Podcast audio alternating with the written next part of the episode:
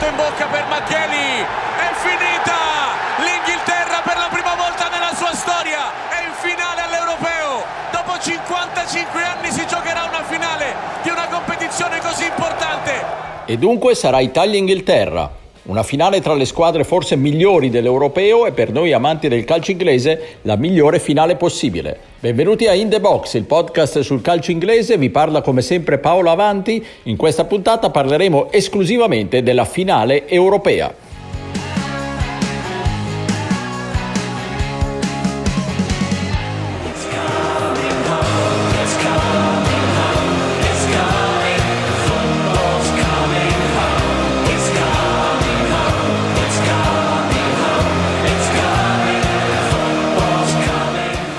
Football is coming home o is coming to Rome? Sta tornando a casa in Inghilterra o sta tornando in Italia?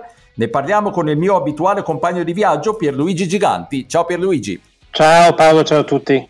Assente Stefano Cantalupi, ma abbiamo al suo posto un altro Stefano, perfetto per parlare di Italia e Inghilterra, cioè Stefano Boldrini, corrispondente da Londra della Gazzetta. Ciao Stefano. Good afternoon, my friends.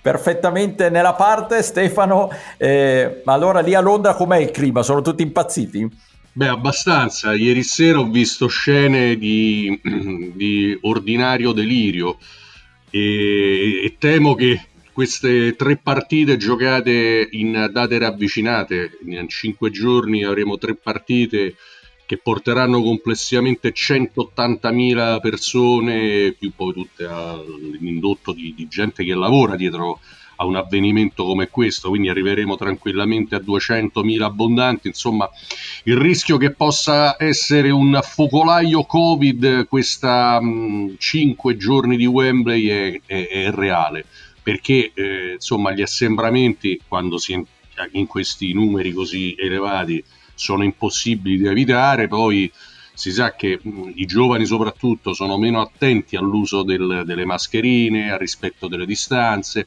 c'è una comprensibile voglia di vita dopo 16 mesi di restrizioni e quindi si, si, si, si capisce, però eh, chi sta sbagliando secondo me è il governo che ha preso una posizione un po' troppo free su questa vicenda e insomma una legittima preoccupazione c'è. Poi se parliamo di calcio, allora sicuramente come hai detto te, eh, per noi italiani è la miglior eh, finale possibile, perché gli italiani ovviamente chiamiamo il calcio inglese, per cui è, è il top e l'Inghilterra mettendo da parte tutti questi discorsi, è veramente una bella squadra. È una squadra che ha, ha, ha tante cose, ha, tant- ha, tanto. È la migliore Inghilterra degli ultimi 50, 5, 55 anni, perdonate. 500 un po' troppo, però 55 sì, eh, sì e, e, quindi perché in effetti è una squadra che, vabbè, al di là dei rigorini, al di là del fatto che sta praticamente giocando tutte le partite in casa, ma sta meritando, ha dimostrato anche una solidità inaspettata. Come si battono, Stefano, questi tre leoni? Ma finora non c'è riuscito nessuno a batterli. L'unica squadra che li ha messi in difficoltà è stata la Danimarca, perché pure con la Germania non hanno avuto eh, problemi. Io che le ho viste tutte, ho notato un, qualche difficoltà quando veniva attaccata. La Germania è riuscita a farla per una ventina di minuti, 20-25 minuti, quando ha cercato di colpire eh, diciamo, per vie verticali eh, i due centrali e la Danimarca invece l'ha messa in difficoltà perché è stata molto attenta dal punto di vista tattico e ha costretto in qualche modo eh, ha impedito diciamo, al centrocampo eh, inglese di, di, di, di, muoversi, di funzionare. Eh, straordinaria la partita di un uh, danese, un Jobjerg, grandissimo sì. giocatore che Pierluigi che partecipa a questo simpatico dibattito conosce bene perché insomma tra Southampton e Tottenham lo abbiamo visto ma ecco nel contesto internazionale di un, di un europeo eh, le sue qualità sono, sono emerse con, con, con, l'Inghilterra è stato straordinario in qualche modo ha azzerato Mount ha costretto l'Inghilterra ad arretrare eh, non, non, non, non faceva mai trovare eh, varchi sui quali infilarsi, però ecco, eh, non si può pensare che appunto in, eh, nell'arco di sei partite una uh, nazionale non, non, abbia avuto dei momenti di sofferenza, ce l'hanno avute tutte, la, la, grande Olanda negli anni 70, il Brasile nella sua storia, ci può essere un momento di una partita in cui va in difficoltà.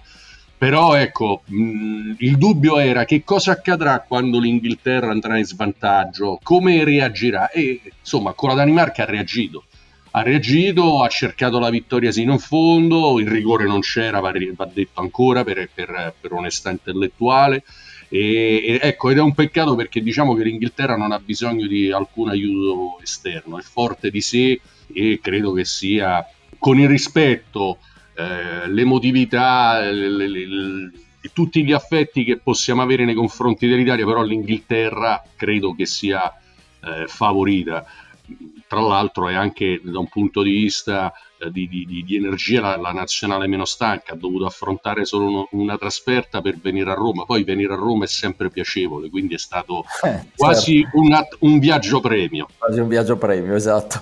Pierluigi, tatticamente tu come la vedi la finale? Ma allora io vedo tre punti importanti dove secondo me l'Inghilterra potrebbe soffrire. Uno è la velocità sulle fasce di Chiesa e Insigne che potrebbero andare a irretire da una parte Shaw e dall'altra Walker, anche se Walker è stato monumentale in particolare nell'ultima sfida. Però insomma questa è, un, è, un'arma che dobbiamo giocarci bene, secondo me, e poi ovviamente a centrocampo, a mio avviso, da un punto di vista di palleggio e da un punto di vista di capacità nel giocare alla palla, il centrocampo dell'Italia è superiore e vedremo come riuscirà a far uh, diventare questa superiorità una condizione determinante per la vittoria. E poi il terzo punto, secondo me, è provare a infierire su Pickford, perché sia da un punto di vista tecnico, sia da un punto di vista mentale, io credo che possa essere l'anello debole della, della catena inglese. Ieri, nel primo tempo contro la Danimarca, secondo me l'ha, l'ha dimostrato, non andando a parare una punizione che secondo me era parabile, o perlomeno poteva far meglio di quello che ha fatto, e gio- dimostrando con i piedi delle lacune importanti su cui la Danimarca avrebbe potuto anche fare più male. Beh sì, mh, mm, sono d'accordo soprattutto sul fatto che noi potremmo avere una migliore qualità di palleggio a, a centro. Noi abbiamo un giocatore che è straordinario, è Giorginio, è un giocatore che adesso è in, anche se magari poi non tutti sono d'accordo, ma insomma è un giocatore che viene addirittura candidato per il pallone d'oro. Io non, non, non entro in merito di queste valutazioni perché poi mi, certe volte mi sfuggono, però dico che comunque è sicuramente un giocatore importante. Dal punto di vista della, dell'orchestra italiana è sicuramente il più importante perché eh, quel tipo di calcio che facciamo noi è lui che lo, lo, lo, lo sa ispirare eh, Mancini gli ha dato le chiavi in mano questa, del, del, del, del gioco dell'Italia e su, dal punto di vista del palleggio, dal punto di vista della visione di gioco, lui è superiore ai due, ai due eh, centrali del, dell'Inghilterra. Ora bisogna vedere che partita farà Verratti accanto a lui, perché con la Spagna Verratti ha sofferto e noi abbiamo un'alternativa che è Locatelli, che nella fase eliminatoria è stato importante. Noi lì potremmo, potremmo in effetti, come dice giustamente eh, Pierluigi, potremmo creare qualche problema. E, e, e, ci sta anche il confronto dei portieri perché da un punto di vista tecnico, eh, stilistico, eh, insomma, Donnarumma è di un'altra categoria rispetto a Pickford. Però poi veniamo alle cose sulle quali noi potremmo soffrire. Loro hanno di fronte, hanno dav- davanti dei giocatori, che, insomma, mm, Sterling, eh, Kane, eh, questo ragazzo Saka che è fondamentale da un punto di vista tattico, oltre che comunque è, l'assist per l'autorete de, della Danimarca è suo, cioè è un giocatore che mh, lì ci può creare problemi e lì non abbiamo più Spinazzola, che è una cosa che non dobbiamo dimenticare. Spinazzola stava disputando un grandissimo europeo, merita veramente l'incoraggiamento perché recuperi il prima possibile perché è stato davvero sfortunato, non meritava non meritava questo, questo epilogo e che noi un pochino la sua assenza si senta nell'impianto di gioco, lo abbiamo visto, eh, contro la Spagna. Per cui ripeto, noi dobbiamo preoccuparci mh, anche un pochino eh, di quello che possono eh, fare loro e anche di quello che probabilmente non potremo fare noi. Ecco, questo mi, mi, mi, mi preoccupa un po'. E poi sarà fondamentale l'approccio alla partita, cioè quando tu scendi in campo avrai tutto uno stadio contro. Ora, per carità, ehm, è vero che eh, sul campo poi ci sono i calciatori, non ci sono i, i tifosi, però magari in certi momenti quando sei in difficoltà, sentire che la gente ti sta incitando, che ti carica, beh, insomma, eh, questo ti dà qualcosa. E sicuramente questo qualcosa l'Italia non ce l'avrà, cioè l'Italia nei momenti di difficoltà, anche se devo dire che gli italiani che sono venuti a vedere la gara con la, con la, la Spagna in particolare si sono fatti davvero sentire, però insomma l'Italia sarà abbastanza sola nelle, nelle sue difficoltà e, e, lì bisogna vedere come appunto noi reagiremo. Ecco. Ci sarà una partita in cui è un po' come una navigazione in mare, ci saranno all'improvviso degli uragani, de, de, de, delle tormente di mare, e lì quando ci sarà il mare forza 9, allora lì bisogna vedere noi come resisteremo. Però dico una cosa, e la dico in piena serenità, orgoglioso per quello che ha fatto l'Italia, ha fatto un grandissimo europeo, ha ridato eh, orgoglio, eh, senso di appartenenza, insomma ci siamo messi alle spalle il, il, quel triste novembre del 2017 in cui noi ci ritrovavamo fuori dal mondiale e ripensando a, al fatto che Ventura escluse in partite decisive come quella con la Svezia, Giorginio, e vedendo invece il lavoro che sta svolgendo Mancini, si scoprirà perché poi il, il, diciamo, la missione di un CT sia fondamentale. È vero che siamo 60 milioni di CT, però poi quello che sta lì eh, fa la differenza. Certo, certo. Io c'ero quel triste, quella triste sera a San Siro l'Italia-Svezia 0-0.